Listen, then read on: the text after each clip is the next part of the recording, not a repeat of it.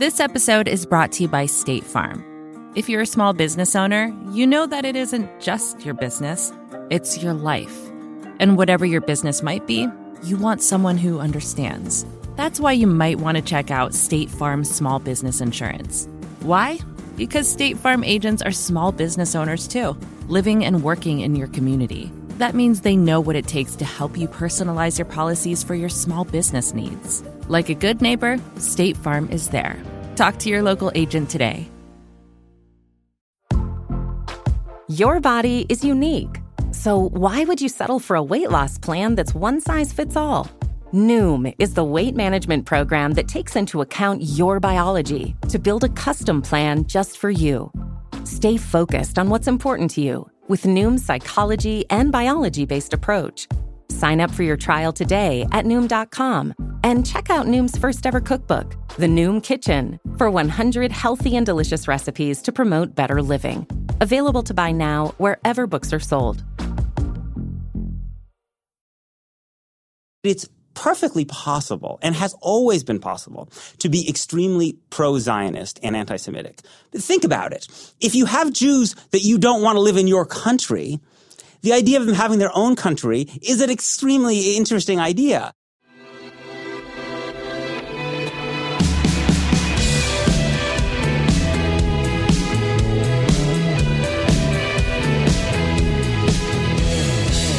Hello, welcome to Ezra Klein Show on the Vox Media Podcast Network. This is a strange and honestly unsettling time to be Jewish in America. We just saw in the synagogue shooting the deadliest act of anti Semitic violence in American history there has been an emboldening of anti Semitism in this country. Um, I don't think Donald Trump himself is anti Semitic. I say that in this episode. But there is much in his movement and in the things he has done, or more importantly, not done, that seems to have emboldened anti Semites. All of us who are journalists who write about these issues and are on social media get flooded with anti Semitic commentary in ways that we didn't used to. And at the same time, Israel has become a very different place. It's become a much more illiberal place. The peace movement there has very much collapsed. The rise of politicians like Avigdor Lieberman, the right wing lurch of, of Benjamin Netanyahu, it's made that space also feel unfriendly. It's made that space also feel like something going in a direction I, I can't support. So, this is a podcast about something that I've been feeling and struggling with, which is the vulnerable feeling of being a liberal Jew in America right now, a Jew at a time when you when you're reminded that anti-Semitism, as has been said before, can be a very light sleeper, including here. And at the same time, you see other spaces in, in Jewry going in a very different direction from your values. I have found it to be a very uncomfortable place to be in. I've found it's made me reflect on my own Jewish identity and what it means to me and, and how it makes me feel and what parts I've taken for granted and what parts maybe I can't take for granted. I wanted to have my friend Peter Beinart on to talk about this. Peter was the editor of the New Republic, is now a professor of journalism and political science at City University of New York. He's a contributor to The Atlantic, a senior columnist at The Forward. He's written books about these issues. He's on CNN a lot. And he's a very brilliant guy and I think a courageous voice in this space. And so I was grateful he was willing to come on and talk about all this with me, both talk about how this has happened, how we've gotten to this place, and also try to talk about what this place really is. What are we feeling? What's real? What's just perception? And what should we make of all of it? So this is a, a little bit of a difficult episode for me to put out. These are not things I usually talk about that publicly. These are things I used to write about more, and for reasons we'll discuss in here, I've, I've written about less. But it's all very personal to me, and so I was glad to have Peter here to try to work through it. As always, you can email me your thoughts at EzraKleinShow at Vox.com. Here is Peter Beinart. Peter Beinart, welcome to the podcast. Thanks. Thanks for having me.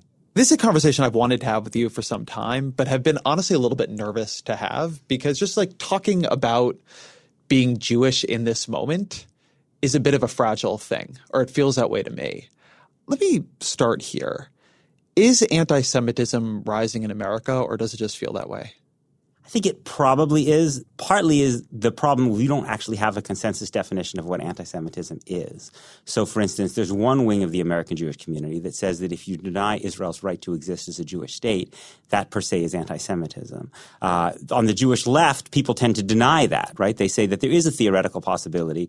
I would include myself in that category of people who, even though I myself support a certain kind of Jewish state, who could suggest that no, you could oppose the existence of a Jewish state and not be an anti-Semite. So So part of the problem in figuring out how much anti-Semitism there is is we don't have a consensus in the American Jewish community or in the American political debate in general about what anti-Semitism is. So let me try to use a definition that feels more viscerally true to me, which is are Jews in America in more danger right now than they've been in recent years?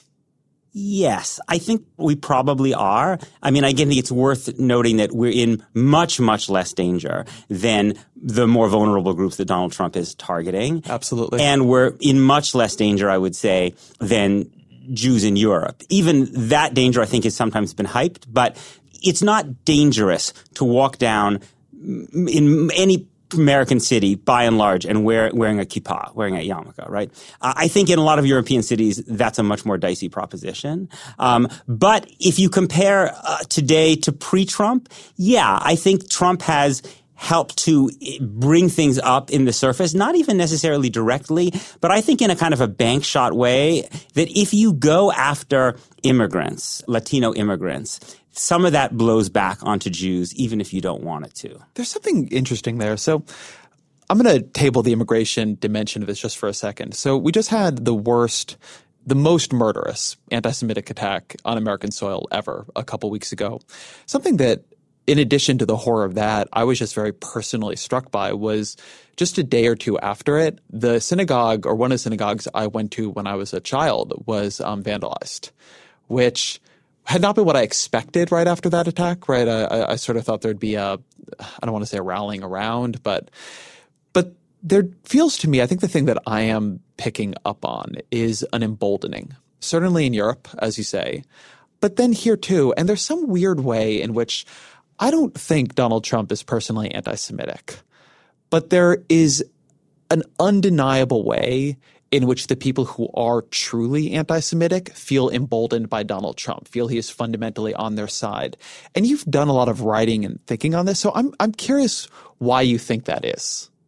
I think that if you're prone to conspiracy theories and you have a fairly narrowly defined definition of what Americanism is, you end up bumping into anti Semitism um, in a couple of ways. On the immigration question, the problem that racists have often had, anti-black and anti-Latino racists now, is that they see uh, Latino immigrants as a tremendous menace, but they also see them as inferior. So the question is, if they are so inferior, how are they going to organize themselves to come and bring a caravan and destroy the United States? And that's where Jews come in, because the, the anti-Semitic stereotype of Jews is different, right? It's them, they're kind of evil, but kind of sinister geniuses in a way. You saw this during segregation. I was kind of researching researching this for a piece I did recently for The Atlantic, what you saw was that a lot of racists in the South said, blacks couldn't possibly organize the civil rights movement themselves. Who's behind this? The Jewish communists. And I remember being the child of South Africans that that was said in South, apartheid South Africa all the time. That Joe Slovo, the you know Yiddish speaking head of the military wing of the ANC, himself his own is an amazing story. But he was often portrayed as the guy who must be running things because goodness knows the blacks couldn't be running it themselves. So that's one way in which I think, and you saw this with the Tree of Life shooter, right? He was obsessed with the caravan that Trump and Fox was hyping, but he thought, well, the Jews must be behind the caravan. And I think you see a little bit of a version of that with some of the economic globalist fears as well, right? There's a global economic conspiracy out there. Who's behind this? Well, it certainly can't be normal, good Americans like you and me. Maybe it's these shadowy Jewish figures. And of course, that has, there's a long history to that. So one of the places this goes that I am often uncomfortable with is the theories right now, they concentrate around George Soros. Right. Very wealthy financier, made a bazillion dollars shorting the the British sterling, was it right yes, before yes. the pound? But has done remarkable work uh, promoting democracy across Yes. Eastern Europe. Um, has done a, a huge amount of philanthropy over the years, and has also become the center of a huge amount of right wing conspiracy theorizing. And something that people often say is that these theories about George Soros are anti-Semitic. Mm-hmm. And I go back and forth on this because obviously they fit into a long lineage of that Right. kind of anti-Semitic Right. theorizing. On the other hand, there's a lot of theorizing about the Koch brothers, Right. Which I think sometimes is overblown, but I don't think it's say anti-Christian. And Or people make this point about Adelson. I've heard how And uh, Adelson, yes. You know, say, well, why isn't the you know people talk about Adelson as a hidden hand too? Why isn't that anti-Semitic? So that's my question for you, because you, you were just bringing up the, Right. the economic globalist Right. kind of thing. You know, people say nationalist is possibly Yes. an anti-Semitic Yes. idea, globalist, and Yes. and there's a way in which when you're talking about anti-Semitism, it can get a little like boxing with phantoms. Yes. Because things that are one way when the light catches it, you know, through an open window. Right. And then a whole other way Right. in another context. And then it becomes really hard. You, you feel like you're crying wolf and you know there's something there, but you're not sure what it is. And often you're not sure it is always there. I think that Donald Trump may very often use words that are often used by anti-Semites Right. in just a more normal, crude way. Right. Um, but not mean them to be anti-Semitic, but somehow be emboldening them. That feels like Yes. a, it feels like a very complicated space in this conversation to me, and one that is constantly being poorly handled. It is really complicated. First of all, I think with Trump, the best explanation for things is usually starts with ignorance, right? So it's quite possible that Donald Trump, just like he didn't know the other day that the leaders of the of Lithuania and Latvia and Estonia were not responsible for the Balkan Wars, doesn't actually know very much about the history of anti-Semitism, and so that's part of the reason that he's not being careful. I agree. I look. I'm generally of the view that in the United States, certainly, people are innocent of anti Semitism until proven guilty, right? And I'm generally willing to excuse one slip of the tongue, which seems to me a little bit problematic or disturbing given my own radar, which may be more sensitive to others. I think it's kind of when you have an, a, you know, a series of different interests or whether people, when people have clearly kind of pushed back and said, listen, try to avoid this. Here's the story. And you're just basically willfully ignorant. And so I wouldn't call Trump an anti-Semite either because who knows what the heck is going on in his mind and his heart. What I would say is that, you know, going back to that weird thing in 2013 with Jon Stewart where he's basically like, why don't you give us your real name, Leibowitz? I mean, mm-hmm. there's a weird way in which he's poked at this in a way that's really unusual for American politicians. Like, I wouldn't say that about Mike Pence or Ted Cruz or most of the other Republicans I really disagree. It's hard to know what the heck is going on Do you there. remember the thing that happened right after he was inaugurated? They had a um, proclamation about the Right, Holocaust. right. And there was this outcry because they didn't specifically mention Jews in it. Right. And they sort of like, um, they like all lives mattered Yes, Jews in the yes, Holocaust. right, They're right. like, no, no, well, you know, people who weren't Jewish died in the Holocaust too. And it's Right, true. Like, yes. I, I remember when I was in Hebrew school, um, there was a particular day of remembrance when we would put on a little gold star Mm-hmm. and write six million in it. And I wrote 11 million because I get, you know, Oh, I was, precocious. I was a very precocious and kid. universalistic. And but I, Mm-hmm. you know, but it was a very unusual thing for a mm-hmm. White House to do to not have a special notation about the fact that that was an eruption of anti-Jewish genocide, Right. in addition to being a lot of other kinds of violence too.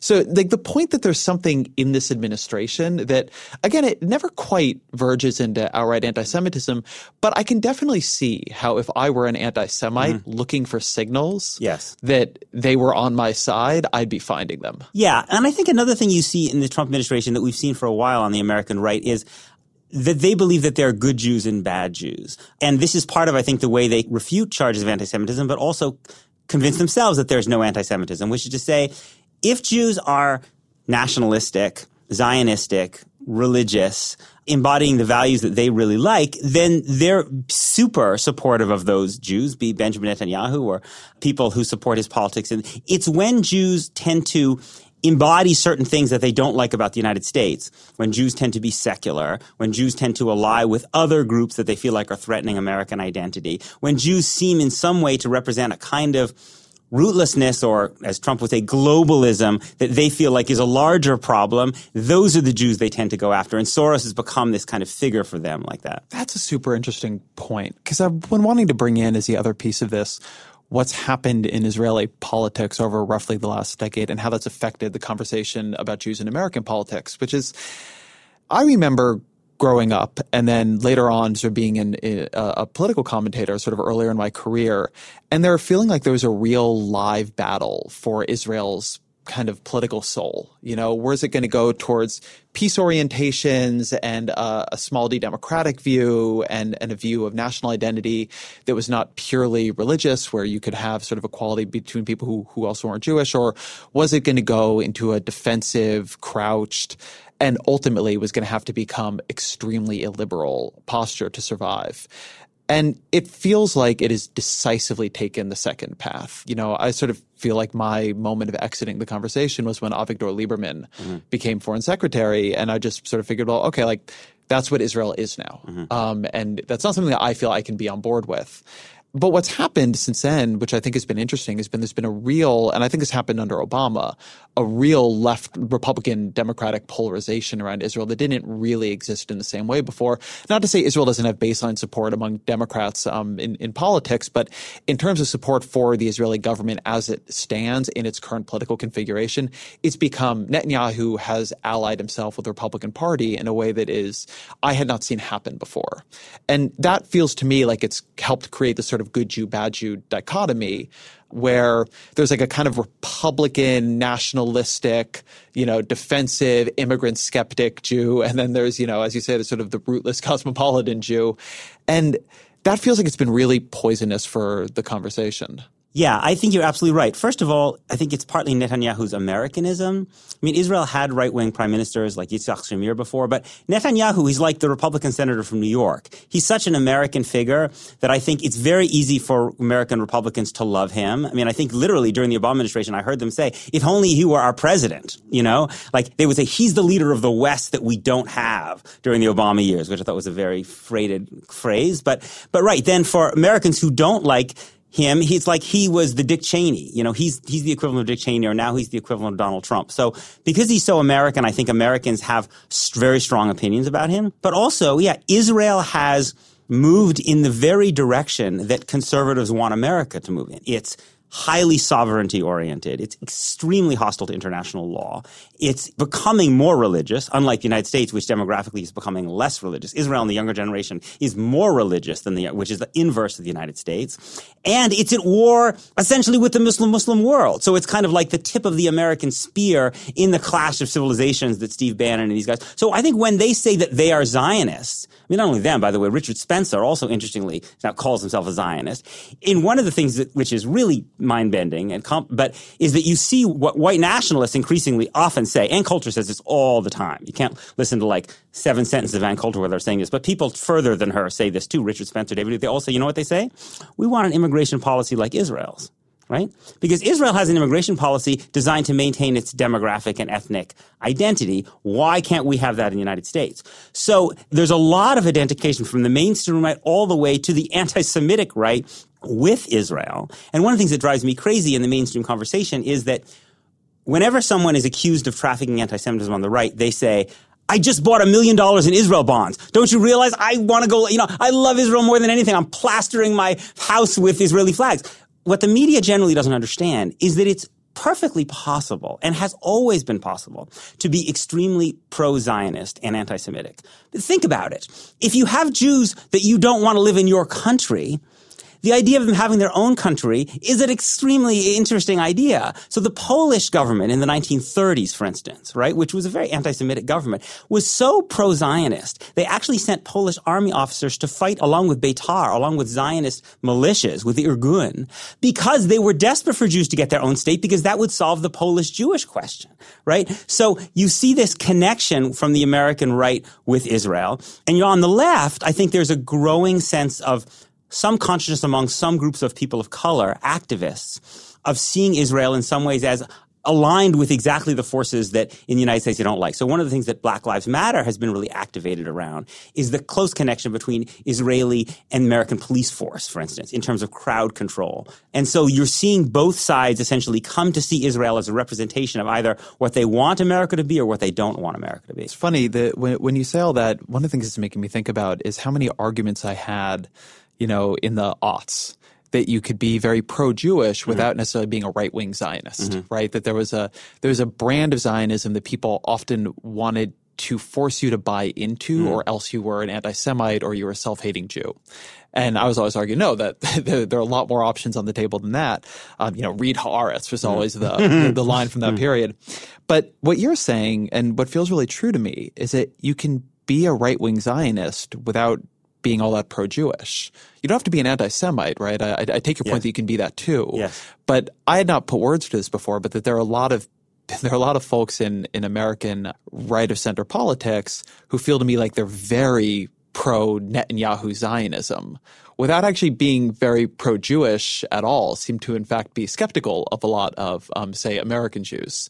Right. And also remember, it's deeply ingrained within the Zionist ethos itself to look down on diaspora Jews, right? The whole logic of Zionism itself is that Jews, not just the Jews can't be safe in the diaspora, but that they can't self-actualize in the diaspora. They can never be fully human. They can never reach their full potential in diaspora. So in certain kind of way, the more you embrace the Zionist ethos, the more you're likely to take a dim view of American Jewish life, especially in a society which is, in which, you know, which is assimilating at a very fast rate, right? In which you can easily see the Jewish content of American Jewish life is getting thinner and thinner. So it's not in a certain kind of way just anti-Semites who might be pro-Israel, but in a certain kind of, there's a way in which the Zionist ethos itself is very dismissive of diaspora Jewish life. Some of the very things that we, the diaspora Jews tend to love about, um, about themselves, their embrace of multiculturalism, in some ways, from a Zionist ethos, is part of the problem. Most weight loss programs focus on restriction and inflexible routine, which is why most diets fail. But Noom isn't a diet. It's a weight management program that uses psychology and biology to help you develop healthy, sustainable habits. Noom believes that weight loss starts with the brain, and their daily lessons are tailored to help users understand the science behind food cravings and eating choices. Whether you want to lose weight, increase physical activity, meet a health goal, or simply change the way you think about food, Noom can help you build healthy habits while still enjoying your favorite foods. Stay focused on what's important to you with Noom's psychology and biology based approach.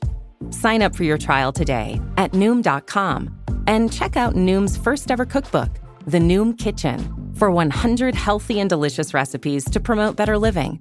Available to buy now wherever books are sold. Support for the gray area comes from Burrow. Getting the right furniture for your place can be really annoying. At this point in my life, I've probably gone through maybe three sets of outdoor deck furniture, and it's a pain in the ass for a different reason every single time. It doesn't look like it did in the pictures, the assembly isn't what they said it was, or it's just not as advertised for whatever reason. Thankfully, Burrow is the furniture company that wants to make it all a little easier.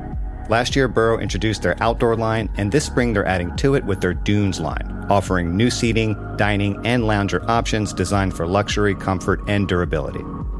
Burrow furniture is easy to put together and take apart, so you can move or store it as needed. And it ships straight to your door for free. Gray Area listeners can get 15% off their first order at burrow.com slash vox. That's burrow, B-U-R-R-O-W dot com slash vox for 15% off burrow.com slash vox.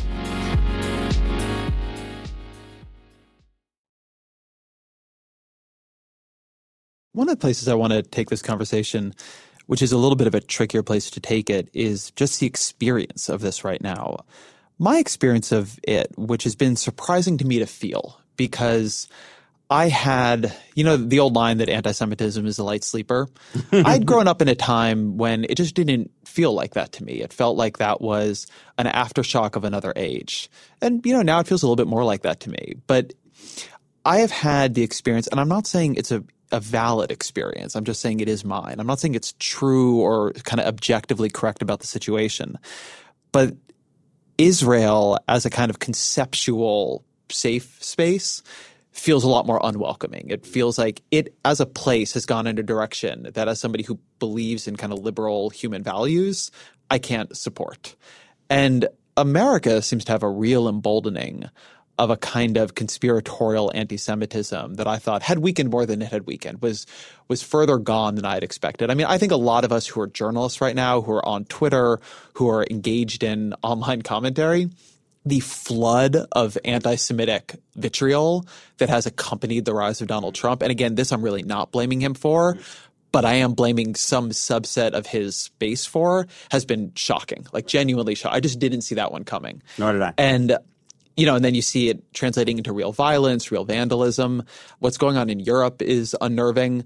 And like, yeah, like there's a way in which it feels like there's a an awakening anti-Semitism again, or an emboldening anti-Semitism at the same time that Israel, which had a much broader representation of different kinds of Jewry, seems like it is closed down into a particular version of itself, which as a country, that's its choice. I don't like it, but you know, like I, I do believe in sovereignty to some degree. But I found it to be a very vulnerable feeling position. Yeah, I mean, I think that you know, since I live on the Upper West Side of of New York, I probably feel it less than a lot of other people do. But I think what the political consequences of this increased sense of vulnerability are will be really interesting because it can go politically in a couple different directions, right? And we're seeing, you know, on the one hand, there is the argument that says, and this is what people on the right have been saying for a while, is that the safest bet for American Jews is to align with white Christians. First of all, white Christians have the power, so it's not a bad thing to align with people who actually have the power. Secondly, and I think you see this in Netanyahu, always seen this, that there's the genuine belief that we are on their side in this huge culture war. After all, they talk about Judeo-Christian America, after all. And there is, in weirdly, even despite the rising anti-Semitism, a tremendous amount of philo-Semitism in the Christian right. In the sense that Jews are a way of getting in touch with the quote unquote Old Testament, right? And also, again, that Jews represent the West. Jews are the outpost of the West in this sea of our enemies. And so I think there's one argument that says, you know, and in a way, it's not exactly the same, but, you know, again, I am the child of, of South Africans. And, um, there are echoes for me about the way I remember this debates within our own family. People would say, no, no, no, stick with the Afrikaners they support Israel, first of all. They were very supportive of Israel. They traded arms with Israel. But also, they want Jews because they see Jews as white. That's an amazing accomplishment. They see us as white. Don't squander that, right?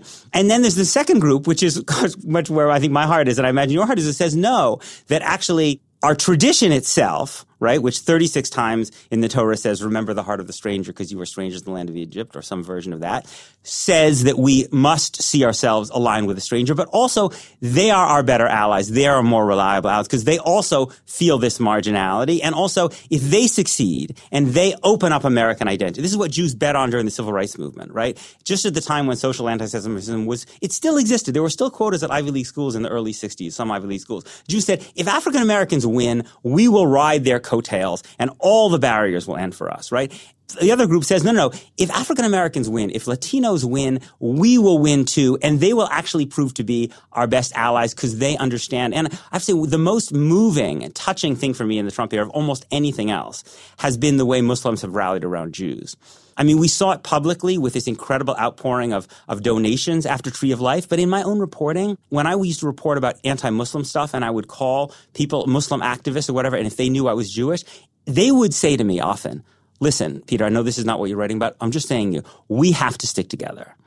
And that, I think there's a visceral understanding a lot of people in the American Muslim community. And the question is really whether we're going to reciprocate that. Because although I think most American Jews would, the American Jewish leadership is highly ambivalent about this question because it has a strong wing that's rooted in the Trump Republican Party. One of the things uh, I think has been interesting is that for all that Donald Trump has really tried to have, uh, again, a very pro Netanyahu government is maybe the way I'm going to put this, right. uh, foreign policy.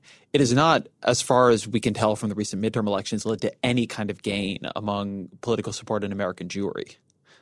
Right. Th- there's a right. real visceral rejection of Donald right. Trump. Right. Because outside of the Orthodox community, which is about, they say, 10% of American Jews, the other 90% of American Jews don't really vote on Israel. They vote on American domestic issues. And they essentially, the most highly salient political fact, although it's a little embarrassing for everyone to, I think, acknowledge, to understand American Jewish political behavior, the most important thing to understand is how secular Jews are it's not essentially their Jewishness, it's their secularism. They vote like highly secular people on issue, you know, abortion, gay rights, these issues that track with, with education and with secularism. And that roots them in the Democratic Party and puts them totally at odds with Trump. So I, I want to go back to something we were talking about a little bit ago, because I, I do think it figures in here on the nature of anti-Semitism as a kind of conspiracy theory that interlocks with other political opinions. Mm-hmm. The idea that you have different kinds of bigotry that operate mm-hmm. simultaneously. Some kinds of bigotry are saying that a group of people is less than, mm-hmm. they're less intelligent than you, they are less human than you, they are less civilized than you, they right. are less moral moral than you. And then the other is this kind of, as you put it, like sinister mastermind mm-hmm. right. for, form of bigotry. Right. And it's only been reading some of the commentary after Tree of Life that I've understood how long a lineage there is yes. of connecting different kinds of equality movements, mm. where you know the idea is that on the one hand you have groups you believe, and this coming from the perspective of the bigots, like groups you believe are less than, mm. who are somehow organizing effectively, and so you have to add Jews into the mix as um, tacticians, yes. or else the whole the whole picture can't make sense. Yes it's a very baroque view of the world. Yes, I think it. Ha- you know, I'm not an historian. This my sense is that it partly has its roots in the class position that Jews held in medieval Europe.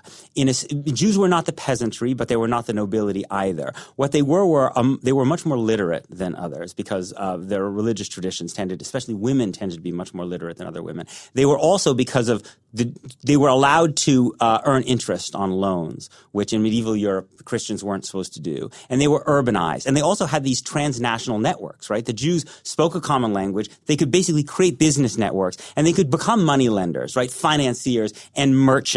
So they, in some ways, were much more privileged than most of the people in medieval Europe, but a, also a market dominant minority. Yes, exactly. Is, but the, is like the technical term. Right? Yes, exactly right. Like the, maybe the Chinese in Malaysia or something, right? right? Yes. But also vulnerable because they were politically not disempowered. They had money but not power. And uh, it's funny that Jeremi Suri, who's a historian at University of Texas, has this fascinating riff on Henry Kissinger uh, and Kissinger's view of global politics, where he argues that it's partly rooted in a deeply Jewish fear of populism. Because for Jews, the, the terrifying thing was always the peasant revolt. The peasants couldn't get to the nobles, but they could get to the Jews who the peasants, who the nobles sent out to collect money or who were doing these. And there were echoes of this a little bit in, in the 60s when Jews were in African American neighborhoods as landlords or as, you know, owning stores. And so that intermediate position has on the one hand made Jews seem higher up, but on the other hand, been a source of vulnerability. So that's operating in the kind of anti Semitic psyche. And at the same time, it feels to me that one of the big contributors to this period has been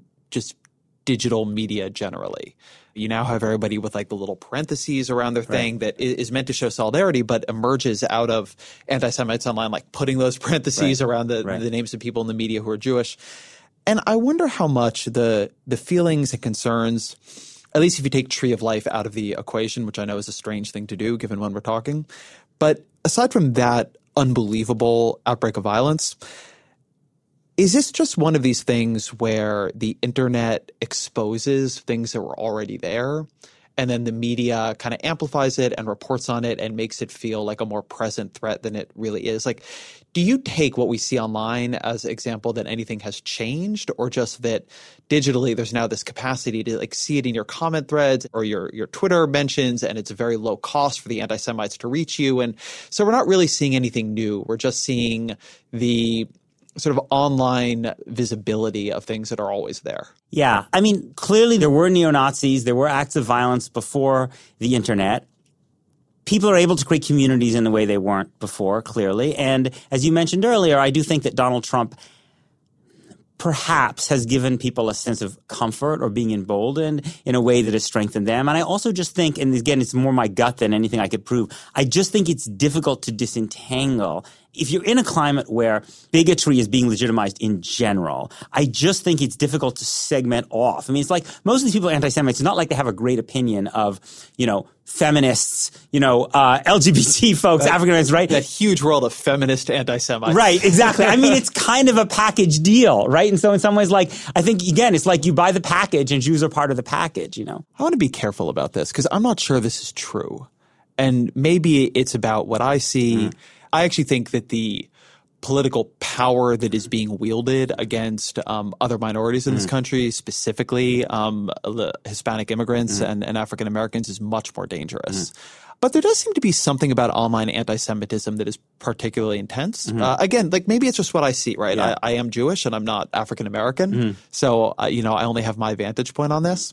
But the ways in which particularly anti-Semitism seems to be a popular form of like young male transgressive mm-hmm. action yeah. on the internet yeah. does seem a little specific. You know, part of this notion that, that is so strong on the right these days is that we have this politically correct culture where you have to tiptoe around all these other groups, right? Um, and um, sometimes you hear Jews saying this too, you know, conservative Jews vis-a-vis African Americans or, you know, women or whatever. But in a certain kind of way, I think part of what may be happening is that the truth is that Jews have been – because the Jewish community is very well organized and very politically kind of articulate, have been extremely effective, I would say, in having an influence in the public discourse. I mean, just think about the word, the use of the word Holocaust, right? Or the use of the word anti-Semitism. We have essentially been able to have certain words that reflect particularly about the attacks on us, make them into very powerful loaded terms, right? And I think in a certain way, for those people who buy into this, I think nonsensical idea that the big problem in America is that people are too sensitive right? And that, um, in a way, maybe they see Jews as the group that has been most effective in preventing anybody from hurting their feelings, right? And so there does seem to be this weird way that the anti- contemporary anti-Semitism today loves to play with that, right? All these Holocaust jokes, kind of, right? All these is kind of like, you're not going to tell me that I can't tread on this kind of thing. Besides, maybe I'm just joking, ha ha ha, you know? And it's this like transgressive thing against, if there is a politically correct culture, meaning too much sensitivity, which I'm not, don't necessarily buy, Jews are definitely part of that in the sense that like Jews are probably quicker than anyone else as an organized group, just because I think we're more politically articulate, better organized to respond very quickly to a sense that we are being attacked. And I think maybe that's part of what's playing into this. It's something I'm always fascinated by in the conversation about political correctness because mm-hmm. there are plenty of Jews who are on the other side of that conversation from mm-hmm. me. Plenty of right. Jews who feel like the PC police have gone way too far. Right. And the thing I always think when I see that is that the thing that a lot of people who have been bound mm by social political correctness mm want to say mm-hmm. is not that I can misgender trans people, mm-hmm. but that Jews are bad. Mm-hmm, or mm-hmm, that mm-hmm. I always think the political, like the, the reality of the political correctness debate in America is just much cruder mm-hmm. than these sort of like campus fights mm-hmm. make it seem like. And it's like we in the media have a lot of debates and they're like angry and they're intense about like the, like the new frontiers in political right. correctness, right? The groups that are just now getting enough power yeah. to make their claims. But when Donald Trump like ran for president, mm what he said was immigrants are bad. He said right. that Hispanic immigrants are rapists and criminals, and maybe a couple of them are good people too. Right. He was not coming out to say, God, I just do not like safe spaces. Uh, right. I think trigger warnings on certain pieces of canon literature are problematic. And the thing that is being bound in political correctness is it's usually, and I think it's dominantly, right. much more widespread in ancient forms of hatred, right, in, and very much including against Jews, right. Right. Um, and Jews have very effective organizations, the Anti Defamation League, et cetera, that basically enforce certain kinds of speech boundaries. Right. And we do not, as always, right, whenever a group is effective at this battle, right. it stops becoming identity politics. It stops becoming political correctness. Now right. it's just like being a decent person. Right. But it's the same kind of thing. Right. And the desire to establish a bunch of principles that go harshly in the other direction never seems to me to be a long-term wise strategy. Right. The thing that drives me crazy often with kind of, you know, conservative Jews is that I feel like they tend to bend over backwards to give Republicans the benefit of the doubt when it comes to racism, sexism, et cetera. And yet they're, you know, to use it, they're so machmir, like they're so hardline on anti-Semitism, right? Anything which seems can, to me often just like a severe criticism of Israel for them can become anti-Semitism. And yet I'm saying like, if you're going to be that hardline on the anti-Semitism stuff, fine. But then have the same standard for the racism and sexism stuff. Don't basically, don't, you know, be consistent. So let me use this as a bridge to talk a little bit about um, Israel. Mm-hmm as somebody who is less versed in mm. Israeli politics than you are, and, and, you and I used to have debates about this mm-hmm, sometimes. Mm-hmm. Um, I, I, used to occasionally write in Haaretz. I was more yeah. involved in yes. this discussion at yes. a certain point in my career, but I've not been as much. And one of the reasons I've not been is just the feeling that the set of political possibilities in Israel has collapsed. Mm-hmm. And in particular, the sort of peace movement in Israel feels mm-hmm. like it has collapsed. Yeah. And I'm, I'm curious sort of what your gloss on why that is. Yeah, and I actually want to ask you about that too when we get a second because yeah. I feel like um, we, we got we got all the time. Your your decision not to write about this, I think, is is actually significant, and you know, without buttering you up, it's actually, and I think, indicative of something. And f- honestly, to be honest, I often sometimes ask myself, or my wife will ask me, like, why the heck am I writing about it so much? Like, because as you say, there's a very strong feeling of beating your head up against the wall first of all, because you're right. The legacy of the Second Intifada moved Israel to the right. There was a very, very strong narrative after the end of the Second Intifada in 2004 and then the Gaza withdrawal in 2005 that Israel had withdrawn from Gaza. It had given the Palestinians everything they could have wanted in the Camp David negotiations and it had been met with terrorism, right? I always try to tell people that it's important to distinguish the power of a subjective narrative from the historical accuracy that a lot of people thought America lost Vietnam because we were stabbed in the back by the anti-war movement and that helped elect Ronald Reagan. Didn't make it true, right? I think actually empirically both of those arguments don't have a lot to recommend them if you look carefully at what happened, but that has helped move Israel to the right, plus the demographic shift, right? Growing population of ultra and modern Orthodox Jews, a Russian population that's further to the right. And so, yes, all of those things are, are true. And also, you know, the Israel debate in the United States is nasty. It's intimate, which is part of what I like about it. Like, I like the fact that people care so much. Like, even the guy who like accosted me on the way to shul like last year while I was with my kids and his kids, and he said, "Are you Peter Beinart?" I said, "Yeah," like a, like an idiot. I said, "Yeah, I am Peter Beinart." And he says, "I think your politics are full of shit." You know, like there's a perverse part of me that Shabbat likes shalom. I know, Shabbat. I was like, I was like, Shabbos, you know, like, but there's a part of me, first part of me that likes the fact that people care so much. Like, if I write about a lot of other things, I feel like, eh, people are just like they, you know. But in a way, it's an ugly little sandbox, you know, and it's like I think in a parochial little sandbox. So it's very difficult to tell a story in which change comes from within. If I had to tell a story in which there's change, the story I would tell would be the change will come from the Palestinians because they're the ones who have the incentive to change things. Right? They're the ones who are being oppressed, right? People who are, you know, Frederick Douglass said, power conceives nothing without a demand, right? The Palestinians will continue to find ways of making life uncomfortable for Israelis, whether it's violent intifadas, nonviolent uprisings, various things. Right now, the cost of occupation is low for Israel. So there's no political need. In recent Israeli elections, they haven't even really focused on this issue that much. Eventually, because Israel has this setup where there's a kind of indirect rule in the West Bank. The Palestinian Authority basically runs things on Israel's behalf, mostly funded by the Europeans.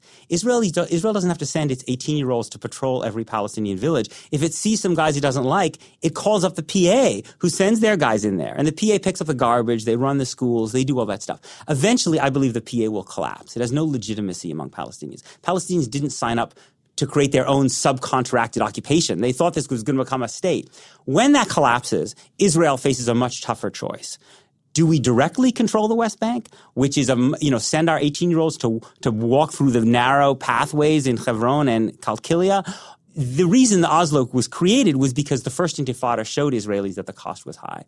What I hope is that when that moment happens, there has to be a new conversation in Israel because the cost of occupation goes way up, which may embolden the far right too. They may say, you know, we have a great answer. Put them on buses and send them to Jordan, but also creates an opportunity for the left that American politics will be in a different place. And Bernie Sanders is doing a lot of interesting things in that regard. So you, you see, your view is that what happened is because uh, before we go into how Yeah. it could change, um, Yeah. uh, I, want to pin down the story of what happened. Is that basically there are two things. One was that the pullout of Gaza, Mm-hmm. the legacy of the Intifada, and the fact that it just was able to recede as an issue because a security and distancing and subcontracting strategy basically removed its salience, Mm-hmm.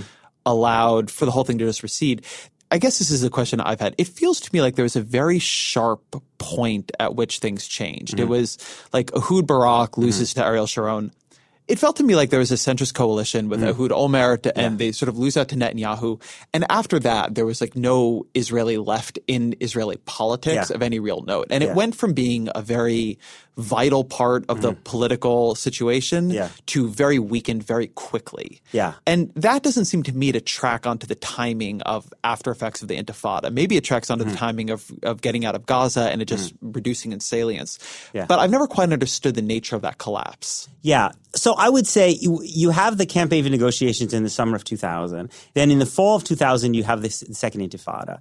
The second intifada, which is much more violent, much more violence against civilians, suicide bombings, et cetera, than the first intifada. And lasts four years, definitely damages the Israeli left dramatically. Also because Ehud Barak endorses the narrative. Ehud Barak himself, partly to save himself politically, says, no, no, I was a super dove. I gave them everything. And look, Arafat responded with, with this violence. So that hurts the left dramatically in Israel. Plus, you have a long-term demographic trend, which is that the Labor Party and Meretz, which is to its left, are relying on secular Ashkenazi Israelis who are a diminishing part of the population. And the other part, and this part is not almost never, I think, discussed enough in the American media.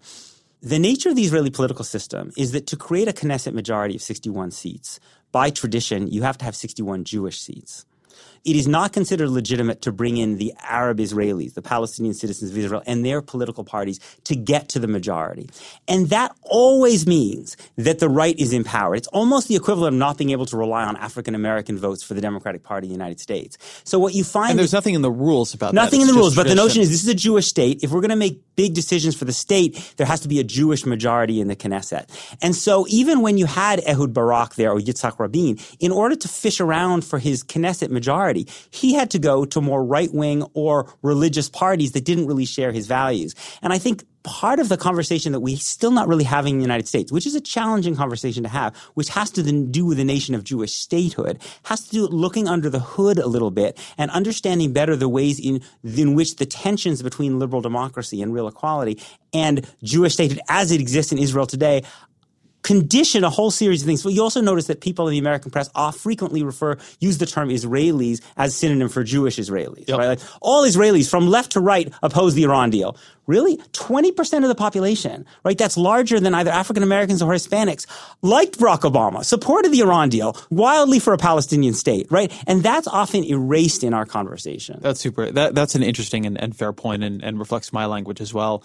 One of the things that struck me at that period is that the right wing coalition got a lot more right too. Yeah. And I think that was actually the thing for me. And, and I'm happy to talk about sort of like my, my evolution on this stuff. But for me, the real break came around not Netanyahu, who's a figure in Jewish politics I always like saw and understood, yeah. and like he's like you know part of the firmament and has been for a long time, but it was the rise of Avigdor Lieberman, right, who was so deeply illiberal yes. and so violent to what I understood as the political character of Israel, right? This idea that Israel was this really beautiful and very unusual mixture, mm. a haven for a Jewish people, and also a place to believe deeply in liberal values. And when Avigdor Lieberman was made foreign secretary and when he rose up, that was when it just seemed to me that Israel had gone somewhere I had not expected it to go. Mm. And I guess like the reason I stopped writing about it, to be honest, and it, I mean, one reason is that like foreign policy isn't my main right. issue. Right. You know, there's right. like only so many things. But the the reason I wrote about Israel was that I, I had a real and, and have to some degree uh, kind of emotional connection to it. Yeah. You know, like I've yeah. been to Israel a number of times. Yeah. Um, my family has been, you know, my grandparents took me when I was young, and I mean, I was just I was there, and I think the last time was probably 07. and something about that turn mm. began to snap the connection, mm. and it was mm. the mixture mm. of that political turn with some of the kind of like calling me a self-hating Jew for writing. Mm-hmm. It just it didn't really change how I felt, but it changed my view that I had really sort of that it made sense for me to be prioritizing this mm. over other issues that were, I think, also extremely important yes. in, yes. in the world. And so just some of my attention just went elsewhere because it felt like, you know, Israel is a nation. It had chosen a political path that I thought was very, very self destructive, but it right. was its choice to make but it kind of like broke the idea for me that it was partially mine too, mm, right? Mm. Which I think I, like a lot of young Jews, had that like Israel, even though I wasn't, I'm not there, I don't, yeah. you know, plan yeah. to plan to live there. Um, it's partially mine too. Yes, and that somehow in some way I can't quite explain was related not just to its Jewish character but to its liberal character, yeah. right? Not yeah. like liberal in the kind of left-right American way, but liberal in the overall liberal values way. Right. And as that weakened, that emotional connection for me um, weakened too. Yeah, yeah. And at some point, it just it seemed that I was writing about something that I just didn't quite understand why I was writing about it yeah, anymore. Like as opposed to a million, not a million, right. but dozen other conflicts right. that were causing more loss of life and right. more suffering elsewhere in the world. Right. Well, see, this is in some ways the structural disadvantage of the Jewish left in the United States, which is that it's composed of people like you who are morally universalistic. So you care about a whole range of things, even if they don't totally affect, reasonable point. Right. And in a way, this is why even if there are as many Jews who sympathize with J Street with AIPAC, AIPAC is stronger because the Jews who support J Street are also spending part of their money on climate change and immigrants' rights. The AIPAC people are tribal right? So they're very single yep. issue focused, right? And they stay in that game because they're focused, they're concerned about what they think is good for Jews, right? This is in some ways what, when I go to speak on college campuses about this, if I speak to college students, the harder sell is not to convince them that what the Netanyahu government is doing is bad. The harder thing is to convince them, and it's very hard, is why they should pay any attention to this, given that climate change is going yep. on, right? And for me personally, I can only say it's because I'm not actually that pure universalist. Like I have a very strong tribal streak that was infused in me. And like for me, the fate of the Jewish people is of paramount importance. Partly, I think I stay involved because I feel very much inspired and connected to people on the Israeli left who I really admire. Was, I was at a Shabbat lunch a few a year ago with a really brilliant Israeli academic, and she had a job at Princeton, and she was going back to teach at Tel Aviv University. And I said, why are you going back? I said, do you hope of changing things? And she said, no, I'm like an abolitionist in the 1820s.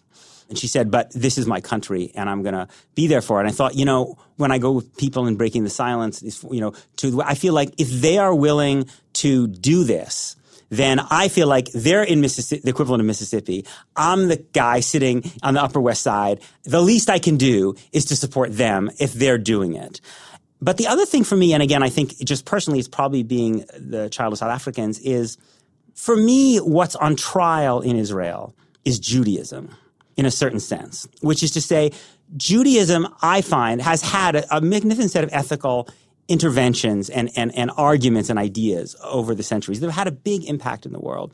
But the, the tricky thing was that they w- the entire Jewish ethical tradition is forged in powerlessness. It's never yeah. tested by power.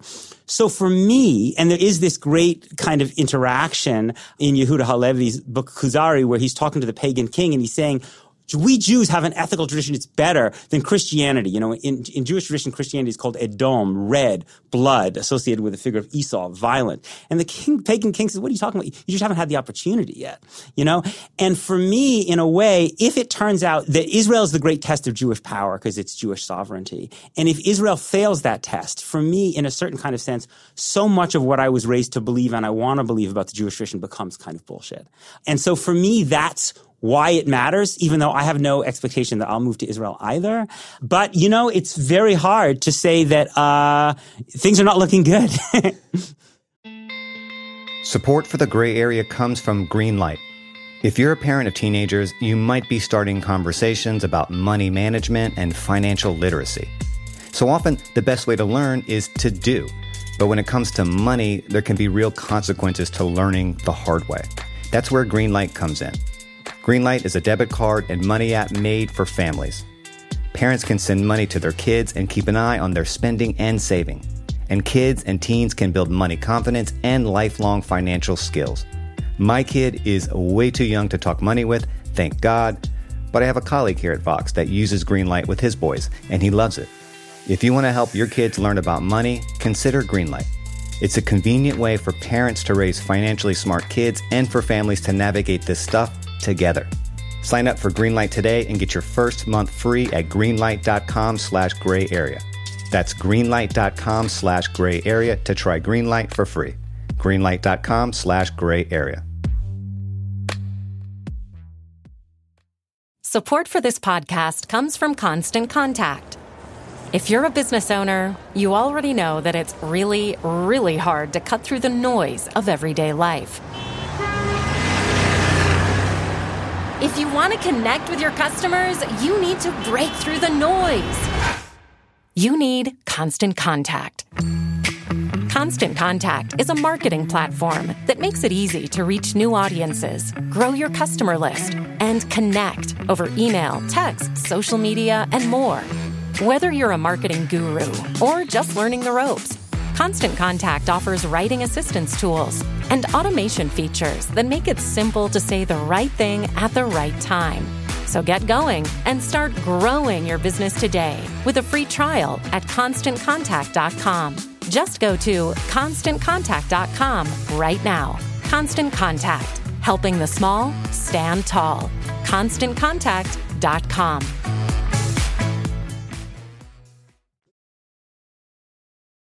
One of the things that I found very depressing about the direction that Judaism in Israel went. I, I don't want to say Jude, the direction that the political leadership in Israel went was ultimately, it seemed like a very dangerous one. Mm-hmm. You've probably read, uh, I'm sure you have, Philip Roth's Operation Shylock. Mm-hmm. And you know where Philip Roth creates this kind of alternative Philip Roth, yes, saying yes, things yes, that Philip Roth clearly believes but doesn't quite want to be tagged for. It's a very interesting and unusual yeah. book.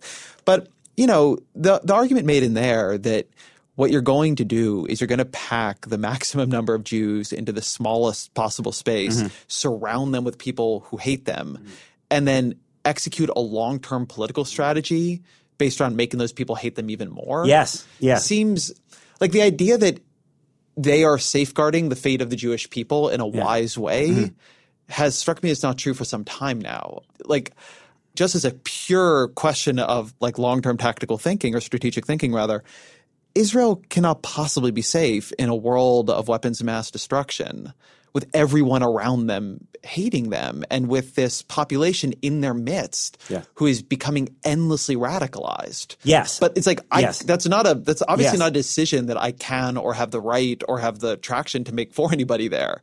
But Well- but it, it did become this way in which one of the constant statements about like why you should be so concerned about Israel, which is like it is a safe home for the Jews. Like Right. I would look and think it, it feels to me like it's in Right. da- like long term, like this is a very dangerous strategy. Absolutely. Very And- high risk. Right. And you do have the right to make that argument. First of all, just like you have the right to criticize Bolsonaro in Brazil. Sure. Right. And I do. You have the right, Yeah, right? So, enough. you know, the UN says that Gaza will be unlivable by 2020, partly because there will be no water, right? And no drinkable water. Like that's just down the beach from Tel Aviv. You know, like that's insane. Like the idea that you can extract yourself from the conditions of the people in which you live. And as you say, 20% of Israel's own population inside the Green Line are Palestinians, right? They call them Arab Israelis, but they're Palestinians. And right now, the danger is not as apparent, but ultimately, as population shifts, the Palestinians also have another big advantage over Israeli Jews that I think is not commonly understood. I think the Palestinians understand it. I think the Jews don't really recognize it, which is to say, most Israeli Jews, and this is kind of ironic given Zionism, they actually do have somewhere else to go. Right? They're a first world population, which is generally quite connected to other first world populations. If things in Israel get bad, they can go to Canada or Australia, right? Even today, some of them do that, right? They go to Silicon Valley, right? The Palestinians don't really have anywhere to go just because of the nature of their economic circumstance. So in a certain kind of way, they can wait the Jews out. Let's imagine you get to a situation where you're basically in long-term civil war with constant violence and the economic economy going down. And the Palestinians, like, that's not going to be that much worse for them than things are now. But for Israeli Jews, it's going to be a dramatic, and, and they will start to immigrate. And that's ultimately, I think, how, if Zionism loses and the Jewish state loses, that's what'll happen. It will be because of immigration. Because Jews will ultimately, they won't stay, the mobile part of the population. And so this is why I think, and Palestinians have always been saying this point, they've always been saying, don't you get it? The two state solution is more necessary for you than it is for us, right? But I think through arrogance. Eh, You know, the Israeli political leadership, the American Jewish leadership have forgotten that and they've, they've bought into this idea that, again, because Mohammed bin Salman whispers in their ear and says, we don't really care about the Palestinians. They can make the Palestinians knuckle under and they can live high on the hog without the Palestinians causing them problems. Yeah, so I think that is all very well taken. The other thing I want to pick up on in what you said is this idea that if Israel continues this hard turn towards the right, it will break for you some idea of what Jewishness is. And I was trying to think about how that landed with me because I realized I didn't quite feel that way. But what I did feel was that I had always really rejected and really been offended by the conflation of how Jewish you were, how you felt about Judaism, how, how much you identified with it, what you had learned from it, and how you felt about the ongoing political strategy of Israel. Going back before some of like the, the current turn to the right, like that, that was always a rhetorical move that I was very um, angry about and continue to be to, to this day. But, but one thing that has definitely happened for me is because I don't, I think, make that link to the mm, degree mm. some people mm, do. As Zionism has moved into a place that is more directly in conflict with what I understand Judaism to be, and mm-hmm. particularly, I, I think I understand Judaism very mm. much as you do, and mm. it's a religion of the dispossessed. It's a mm. religion of recognizing that you too were once a stranger in Egypt. These are the parts of it I find very beautiful. Mm-hmm. The Jewish history that I that really moves me is like this history of a, of a people who have suffered enormously and have made something of that suffering, mm-hmm. who have turned, who have found a beauty and a moral courage in that suffering.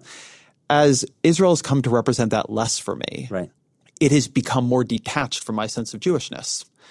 And my sense, talking to um, other young Jews, like being on college campuses, things Yeah, like that, yeah. is that this has happened, whether kind of consciously or, or, or less so, for a lot of people. And- And one thing that feels to me to be quite dangerous for Israel long term, Yeah.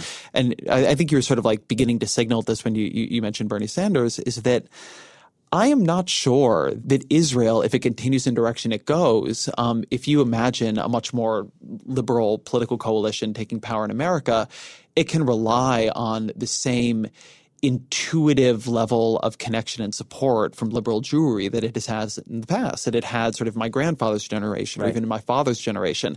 And I'm uncomfortable with that, right? Like I don't want, uh, on some level, I don't want that to be true. Yeah. But on the other hand, I do think that's there. I think that space is opening up in this conversation that wasn't there before because, you know, I think there are a lot of younger Jews in America who look at Israel and they don't see a Judaism they recognize. They see a place that is overwhelmingly Jewish and that has gone in a kind of scary political direction. And like I don't know, I don't know exactly what you say about that, but you know, you probably just downweight it in the set of things you're worried about in the world. Yeah, I think that's right. And we haven't even mentioned, but this is a big part of it, of course, that you know, one of the things that happened after Pittsburgh was this controversy about the Ashkenazi chief rabbi refusing to call Tree of Life a synagogue right? Oh my God. Um, because Israel, the Israeli government, which has a corrupt official Orthodox rabbinate, doesn't recognize the legitimacy of the kind of Judaism that most American Jews practice. And so there was this line where Naftali Bennett says, you know, when the, when the anti-Semites come to kill you, they don't ask if you're Orthodox, conservative, or Reform, right? And which, when my immediate response was, yes, but the Israeli government does right? You know, so like that's part of it. Even as you know, in addition to the Palestinians, and um, you're right. I do think that something really interesting is happening in the Democratic Party, and part of it is that the American Jewish organizational establishment, represented let's above all by AIPAC, which is the most powerful American Jewish organization, still has an enormous amount of power but it's not equally distributed between the two parties anymore. Right. Um, it's much, much, much more powerful in the Republican Party. And um, in fact, someone who was running the Obama administration even speculated to me recently that the Democrats in 2020 might not even go and speak at AIPAC, a lot of them.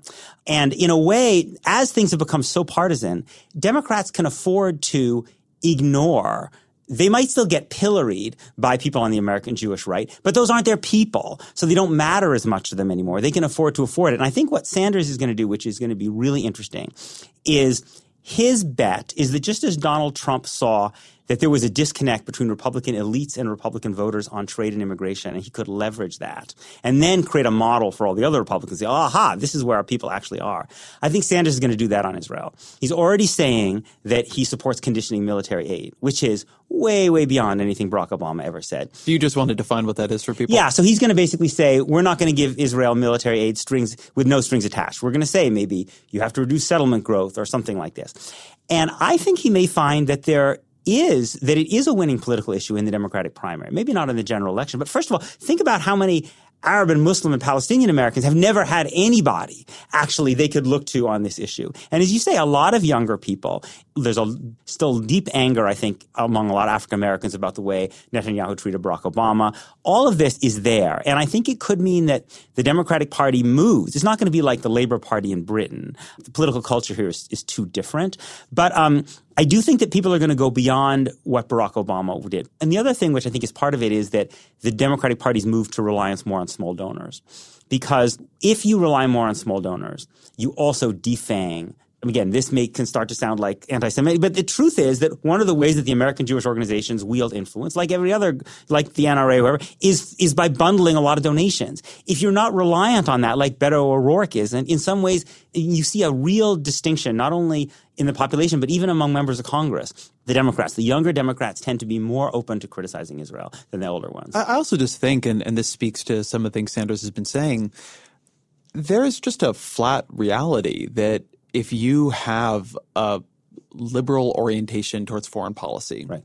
and your foreign policy is based on some level on a recognition of, of human rights and right. a belief and a rejection of oppression, that where things have gone in Israel is just it's objectively more offensive. I mean, you write about this eloquently and yeah. constantly, yeah. but you know, Israel has become a quite brutal police state to the Palestinians. I mean, it is it is not a reasonable way to make people to live. It's like there are many moral atrocities happening all over yes. the world at all times, yes. right? It is not a, a unique one happening there, but it is a real one happening there. And, you know, at some points there's just a much more active peace movement, but there's also kind of been an Israel exception. But the worse it gets, right. just the harder it gets to like carve it out. And then the yeah. more sort of concentrated its support gets in one party, right? I continue to think that Netanyahu made an unbelievable series of, for Israel's future, strategic miscalculations in the way he treated Obama. That it was like, I understand the short term political incentives of it, right. but it was such a bad idea. He right. alienated so many people he needed to have on his side in the long term in the Democratic Party. Like, it honestly broke my heart a little bit. But I take those points um, about the political strategy of it and, and how it's lining up, but there is just like, there's just like also a reality of it that you know it, it just causes tension. Right. And one of the really interesting things, so one of the most effective things that groups like AIPAC do is they take members of Congress, but not only members of Congress, all kinds of American influential people to Israel, which is a very powerful experience for a lot of them. And it's understandably, I mean, it's, I love going to Israel, but they don't take them to see Palestinian life. And in my experience, and most American Jewish leaders also don't actually ever really, they may have been to Israel 77 times, but they've also, also not really ever experienced Palestinian life. So it's kind of like the equivalent of like going to New York City, only spending your time on the Upper East Side, never going to the Bronx, and then basically coming and talking about what you learned about community relations with the police, right? Um, it's not a great analogy, but the point is that they, what they don't see is as important as what they do see. When people actually do go to spend time and, and see life of Palestinians up close, it is generally a transformative. yeah, which I'm sure you've done. I've done a bit of also. Yeah, it's. I mean, that's part of where my attitudes on this come from. Like right. it's you can't look at that and say it's okay. You just can't. Exactly. All of the rationalizations. It's worse in Syria. They brought Yeah. it on themselves. Like they have a certain surface plausibility when we're sitting here in New York. When you actually go and you meet decent, normal people who are who have lived there. I mean, let's just think about it in American terms.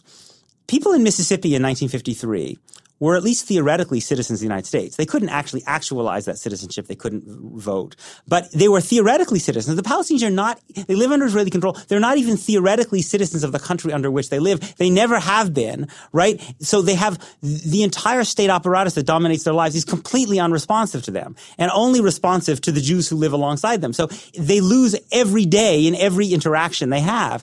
That is really brutal to see. And I, I think one of the things that I would really hope that people would start to do more is create more of an opportunity for more people to have that experience that you had. The thing that gets said here, where when you bring this up, people are like, well, it's worse in Syria. Like it is. It is Yes. worse in Syria. Like let me Right. just say, like what is Right. happening in Syria is like it's beyond imagining. But you really can't have it both ways. You can't both have the there should be a special relationship with Israel, and particularly if you're Jewish, that you should have a special connection to Israel and feel a stake in its success and its actions and its future and feel like it represents you and you represent it on some level. And so you should treat it specially. But as soon as you say it's doing wrong, then it has to be in a completely normal, objective, detached, ordinal ranking of countries and human rights abuses and whatever all around the world. Like either there's something unique about Israel and the relationship, in this case of American Jews to it, which creates something uniquely offensive about Israel acting in this way towards a minority that it is subjugating. Or you can say there's worse things elsewhere in the world, but then like if the idea is that you treat Israel sort of very normally on that on that front, then well, why not on other fronts? Why does Israel get more foreign aid? Why does it get more military aid? Right? Like you can't have the special relationship only happen in the positive spaces. Right, exactly. Right. I mean, most of these other countries that are doing these horrible things worse than Israel, the United States isn't paying for their militaries, you know, is not pay- giving them huge amounts of military aid. We are really deeply implicated in those things. And I think a lot of this tends up being kind of whataboutism, you know, and the truth is that things don't have to be the worst, you know, human rights abuse in the world to be bad and to be something that one should be concerned about, especially for Jews. Like, imagine if, you know, Jews were protesting Soviet uh, oppression of Jews in the 1970s, right? I didn't hear a lot of people going and saying, this is double standards because what Pol Pot and Idi Amin are doing is worse, right? This mattered to Jews, right? And I feel like what happens in Israel should matter to Jews, partly because I think it's morally horrendous, and partly, as you said, uh, absolutely rightly, from a long-term perspective, it is an existential threat to the survival of the state of Israel. And it's amazing how many former Israeli, you know, military and security heads say that all the time. You know, it's they often sound more left-wing than J Street. Yeah, there's always been that strange dimension to it Yeah. where the common line 10 years ago was Yeah. that the range of opinions Yeah. that you're allowed to have in Israel Yeah. is broader than the ones that um, you're allowed to have before getting called bad names in America. Right. Um, it, it does seem to me to have collapsed a little bit within the Israeli political system, but but certainly not all the way. Mm. Yeah, yeah. But I think one of the things, you know, it's not for me to tell anyone else what to write about because there are so many different subjects that really matter and we all have our things to speak. But I think that one of the, I would say, the costs of, of extremely successful, extremely talented, not to flatter you, but, you know, people like yourself or, you know, or Matt Yglesias or others of not writing about this. I is- never thought I'd see the day when Peter Beinart was demanding that me and Matt know, get back into the Israel conversation. Well, I know, Marty Peretz to me, you know, I never forgive me. Yeah, No, Marty but- Peretz should not be pleased. But I think there are a couple things. First of all, as you know, a great many non-Jews simply are too afraid to write about it. right? They're just not going to do that because they know that as much of a pain in the neck as it might be for you to be called anti- self-hating Jew, they're going to be called anti-Semitic. So I'm always struck, I don't know if you are, by the level of virtual terror often that many non-Jews have about this issue, right? So you have a form of protection that they don't have.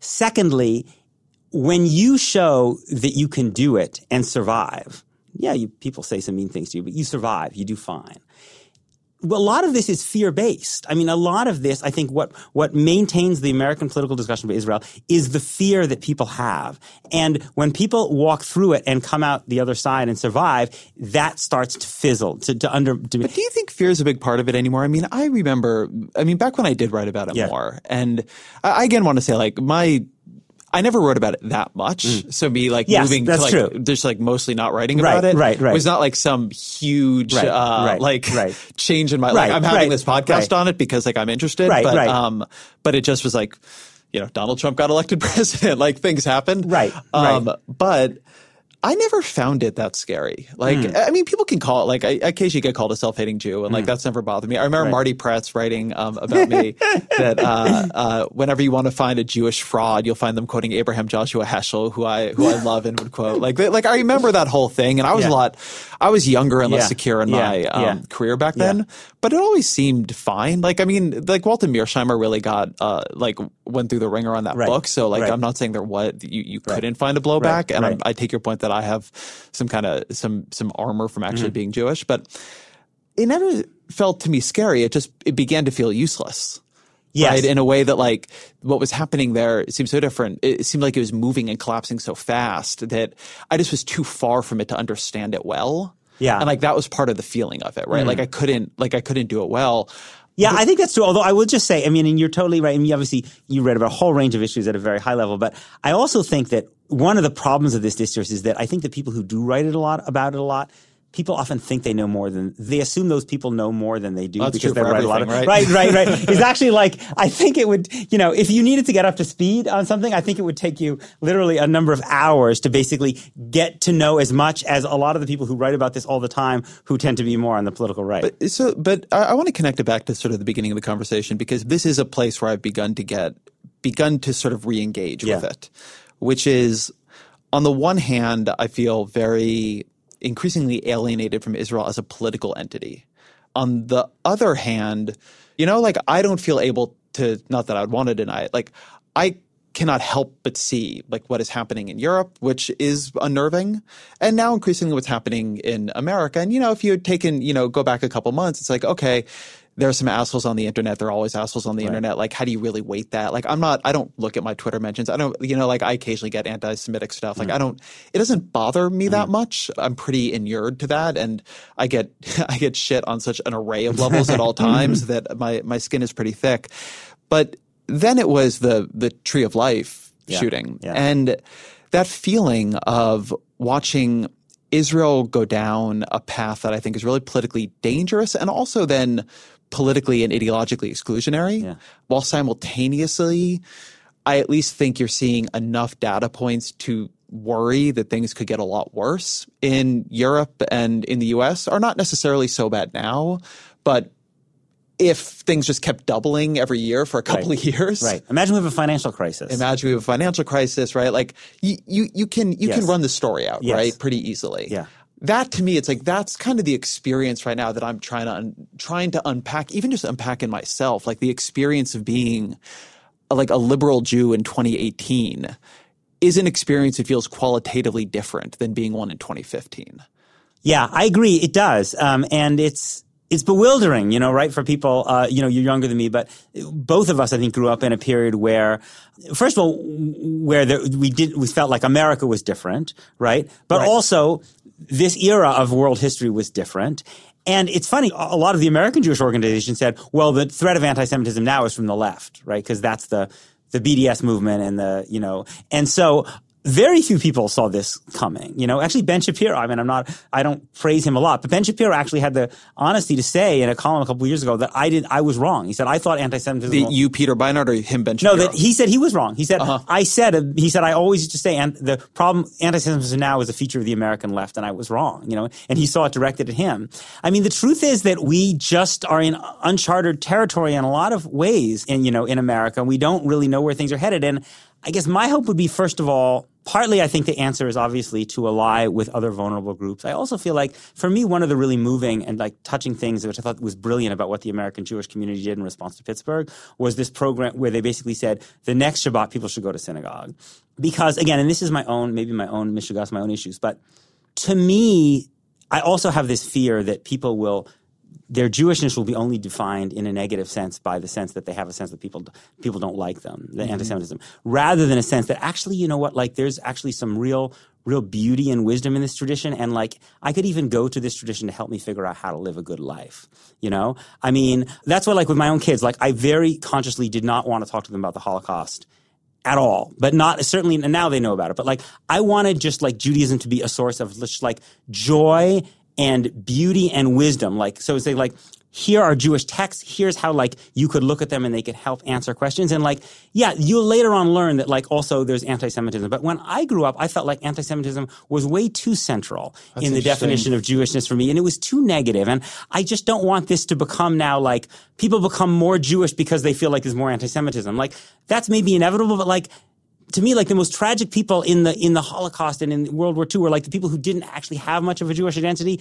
but were then forced to confront it, you know, because of genocidal anti-Semitism. Like, I want people to embrace like the positive parts of it. That's a really interesting point, and I, I actually resonate to that a lot. I look, I had the very good fortune to come of age in a moment where there was something confusing about the defensiveness of being Jewish. Right. Right. There was something right. confusing about coming of age in America in the time when I did, where anti Semitism seemed as weak as it did, where Jews seemed to be doing as well as they were, where Israel was, while had a lot of problems with Palestinians and and there was real danger, but like was a very well supported, like strong force on the international stage. And there was this constant narrative of, of Jews as weak when they right. actually looked quite strong yes, to me. Absolutely. And it was genuinely like emotionally confusing, yes. right? And and obviously I, I, had grandparents and they grew up in World War II and, and, and they were not themselves in the Holocaust, but you know, I I felt that around me, but there could be this friction between the narrative of Judaism I was given and the experience of Judaism that I had. And I don't want to say I never faced anti-Semitism because I, I, did. Like I just I remember that my middle school went through a period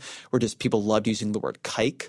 Like like I kiked you out of something. Like like unfortunate. Like, it was yeah. So I mean I always saw it a little bit around me, but but it seemed harmlessly transgressive mm-hmm. and like just like people trying to be jerks as yeah. opposed to like people actually being anti-Semitic. But it wasn't until later when I got really into a lot of Jewish philosophy. Mm-hmm.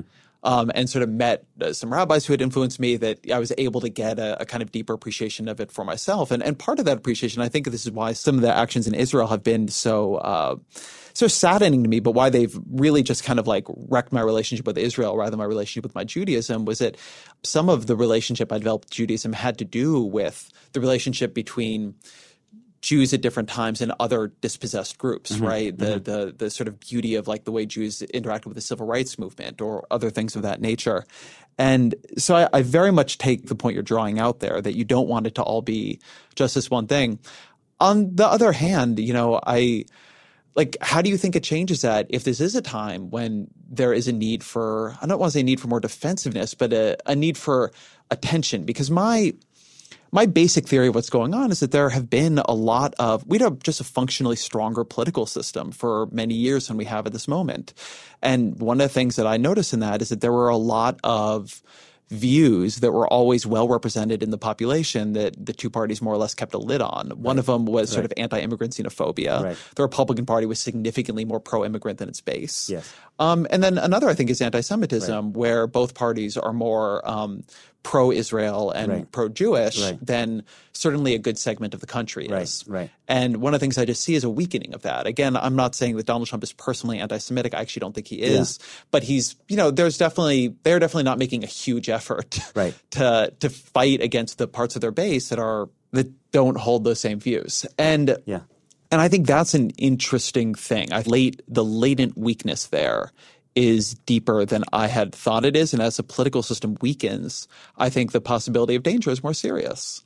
Right. I mean, look, this guy in Pittsburgh he thought that Donald Trump was not anti-Semitic enough. Yes. Right? I mean, like he did think that. Now, I don't see a whole spate of Republican candidates out there at the congressional state legislative level who's decided that their political agenda is going to be to move to the more anti-Semitic place than Donald Trump. Look, I think a lot of it is that Jewish political power and Jewish whiteness insulates Jews to some degree from some of this stuff. But I, I also think that, you know, that it's just, it's unpredictable. And the thing that I that scares me and frustrates me is that I feel like because so much of the American Jewish political influence is focused around defending Israel from any criticism, and because the Israeli government is invested itself in downplaying Trump's complicity with anti-Semitism because they love his Israel policies, that we don't have a Jewish organizational structure that's actually combating anti-Semitism in the right way. Because combating it in the right way would, would require taking a harder line against what Trump is doing on a whole range of things. It would require saying, look, this caravan stuff is going to lead to anti-Semitism. We're going to oppose this kind of anti-immigrant rhetoric because we believe that as a matter of self-defense, we have to. And I think that the most powerful American Jewish organizations can't do that because they're complicit in certain, in various ways with the Trump administration. But I'm sympathetic to the dilemma, I guess I'll say, mm-hmm. because if I were running a big Jewish organization yeah. at this moment, and I saw one of the dangers as being that that there was more political polarization around support, certainly for mm-hmm. Israel, mm-hmm. Um, uh, if, if, not for Jews themselves. The idea that you would pick a fight mm-hmm. at a vulnerable moment mm-hmm. with like one of the really powerful political coalitions when the Israeli leadership has already picked a fight with the other powerful political coalition. Right. That would be a t- that would be a tough space to be. You have Israeli Jewry mm-hmm. going to war with the Democratic right. Party. You have American right. Jewry going to war with the Republican Party. Yeah. Like that's a that's a strategically um, complex space. Right. No, it is right. And so right, you make a good point. From a certain perspective, you one could argue, as much as I I kind of loathe his value system, that Sheldon Adelson is. It's great to have Sheldon Adelson there, right? Because he has a lot of influence with Donald Trump, and he concerned about Jews in his own particular way. And so he's going to, you know, that's true. I mean, there is something to that. I just ultimately feel like at the end of the day, I think our best allies are going to be people who share liberal democratic values. We've had a, in the last particular couple of minutes, we've had a lot of talk about political strategy for Jews, but I also just think there's a, a more authentic and deeper question about actual Jewishness. And at this time when there is a, an assault on Jews. I think being in touch with some of the things that make Jewishness strong and make it beautiful and make it enduring is important, sort of separate from the political questions, right? You you were talking about how you don't want your children to only see Jewishness as defensive. Um, you want them to be in touch with sort of what makes it what makes it remarkable, and you know it's something that I feel too. And so whether or not it's good political strategy to be creating these sort of alliances with, with other folks. I think that there's something about what makes Jewishness in the long term strong in that it's a kind of morally aspirational and admirable belief system. And I do think the degree to which that is held onto in this period is, is going to be important. I think if that were lost, something much more fundamental would be lost that would be of danger to Jewishness in the long run. Yeah, absolutely. And I think that one of the things I once heard a rabbi read that I thought was particularly powerful in this regard for me was this kind of question he raised about why, if you look at the arc of the Torah or the first five books of the Hebrew Bible, Abraham and then Isaac and Jacob are already in the land of Israel, right? They're where they need to be at the end, right? So why then the question, do you think this massive detour, right? At least a narrative. The Jews have to, you know, Joseph has to get to slavery, and sold into slavery in Egypt. The Jews have to be then oppressed in Egypt. Hundreds of years later, Moses arises. Like, why this massive detour?